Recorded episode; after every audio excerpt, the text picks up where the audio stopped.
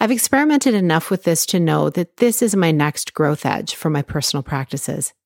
And I am loving the payoff. I'm more rested and chill. I've gotten more balanced melatonin levels because I'm getting earlier sleep. More on that in my sleep program. You can see the link to that in the show notes. And my mornings are more purposeful as I start the day with a win. Hello, and welcome to the Connect Podcast. This show is all about helping you connect to your soul's calling so you can take action on it.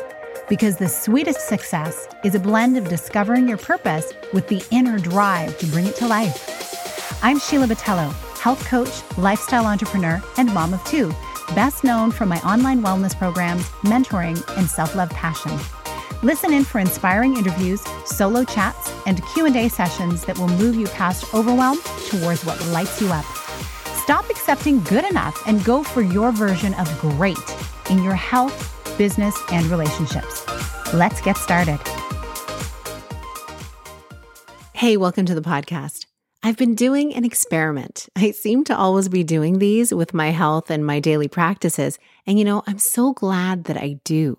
It's the way that I've been able to adopt some really life affirming, feel good habits. I'll give you a few examples. I'll start with journaling.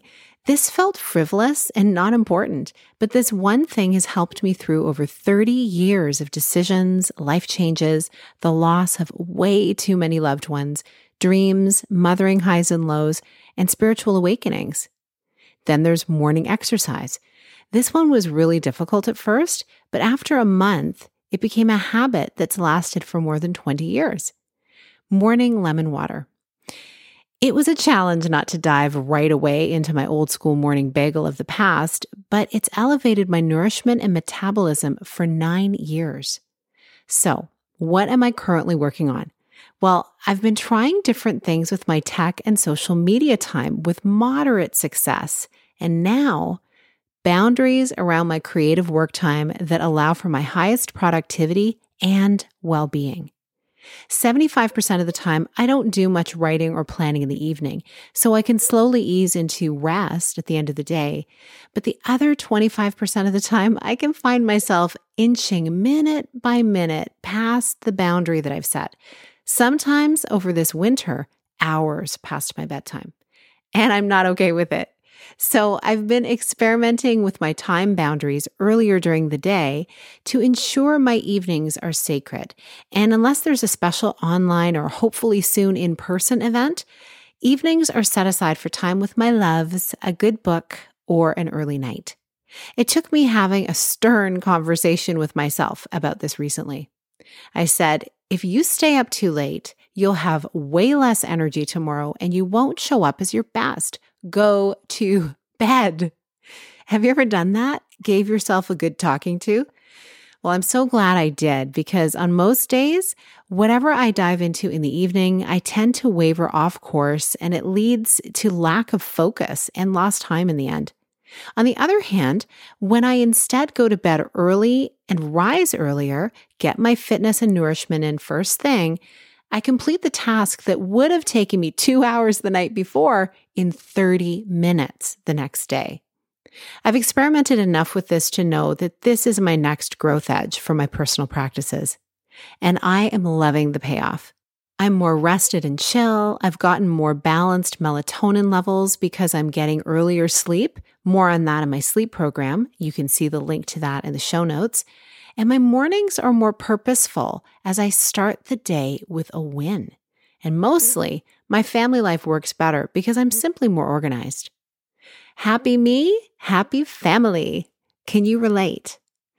Sure, there will be times when I'll shake up my routine, but as I've done with all my other foundational habits, I'll always return to the pattern that I've set and feel so much better for it.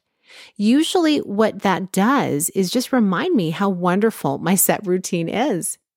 It's anything but boring because my routines typically are morning and night for the most part. I get to flex and flow with all the time in between and see what magic emerges in my connections, ideas, and idle moments. All of what I'm talking about is practiced around my feminine cycle and seasons as well. So each week of the month and season of the year will have a different flavor to it. Honing this practice of early to bed and revisit my projects in the morning are how this episode got written. The idea came to me last night as I felt sleep beckoning, and I answered it with, Be right there, as I turned off the modem for the night. This morning was a great start in every way, and now I have the rest of the morning to tend to my other responsibilities. And the sun is shining too, so that's a double win. I'd love to hear from you. What does your daily productive time look like?